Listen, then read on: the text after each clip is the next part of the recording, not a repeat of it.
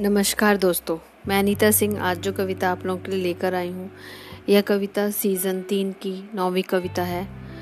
इस सीज़न की सारी कविताएँ मैं अपनी माँ को समर्पित कर रही हूँ क्योंकि उनकी जीवन की पूरी यात्रा को इन सभी कविताओं में मैंने दर्शाया है।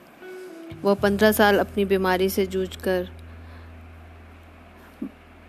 बारह नवंबर 2018 को हमें छोड़कर चली गई।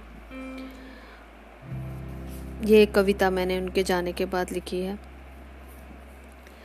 और इस कविता का शीर्षक है, कितना मुश्किल होता है माँ की उंगलियों को छोड़कर चलना। कितना मुश्किल होता है माँ की उंगलियों को छोड़कर चलना।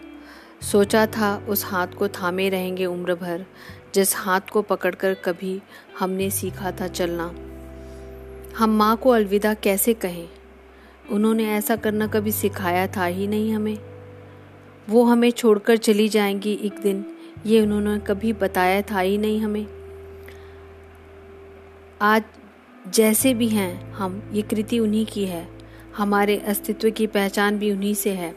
हमारे व्यक्तित्व का निर्माण उन्हीं के बलिदानों से ही है।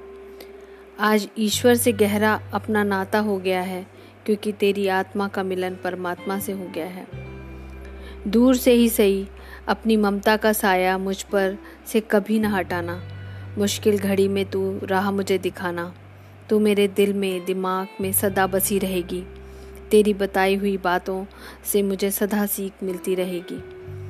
तेरे दिए गए संस्कारों को कभी भी मिटने न दूँगी।